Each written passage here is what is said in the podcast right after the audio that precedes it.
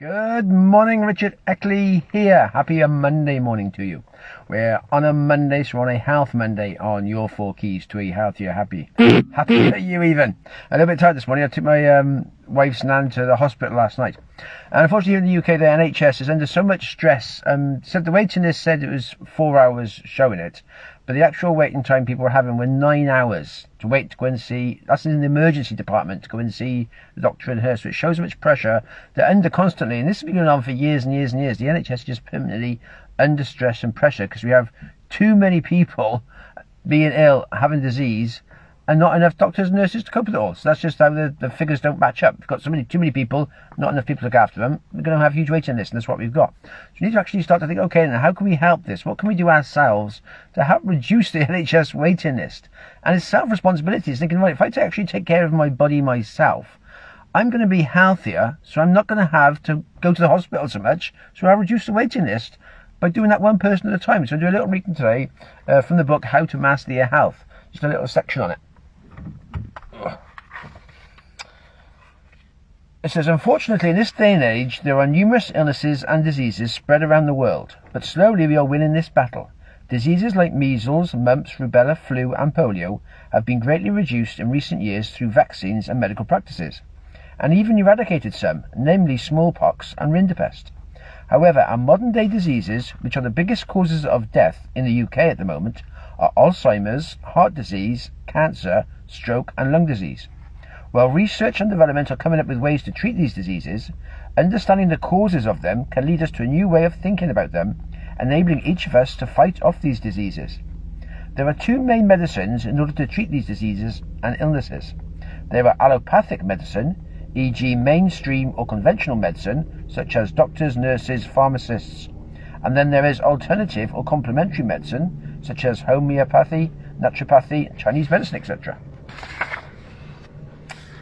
These two are radically different in treatment. The allopath or mainstream doctor treats a symptom, symptom with an opposite, e.g., treats constipation with a laxative to get the result they require, while the alternative practitioner treats the symptom with a small dose of an ingredient which would cause the exact same symptom in a healthy person, so helping that person to heal themselves through curing the condition internally.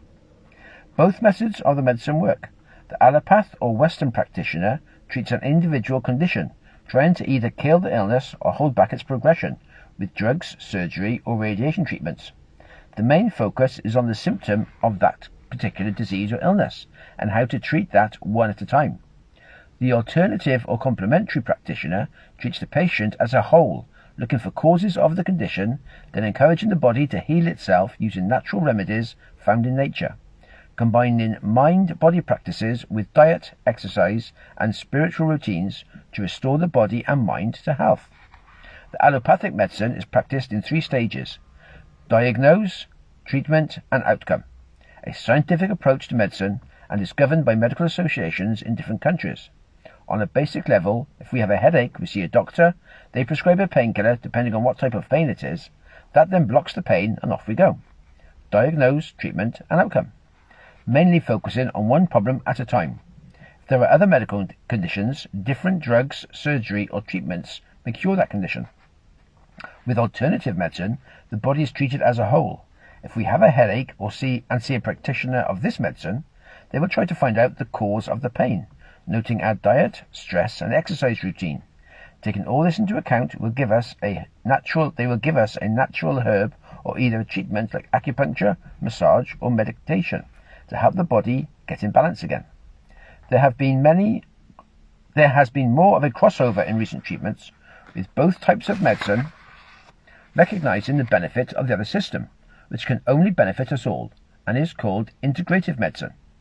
Looking at both systems of medicine, if allopathy works, which is an opposite method, and alternative or complementary medicine works, which is a like method, it shows we actually heal ourselves as if one system works, the other system, being an opposite treatment, shouldn't work.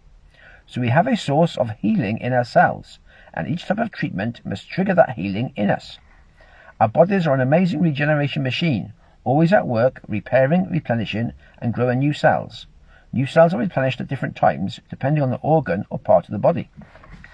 So it shows there we can actually heal ourselves and repair ourselves from these illnesses and diseases if we take the time. And it's not rocket science, it's the basics. It's eating healthy, it's getting the leafy green veg into our systems, drinking plenty of water, exercising, a good night's sleep, eight hours sleep to reduce the stress. And if we do these things for ourselves, we'll be more healthier. We'll then reduce the waiting lists for people who have major illness and diseases beyond their control, as I said before. 10% of illness and disease is often down to genetics.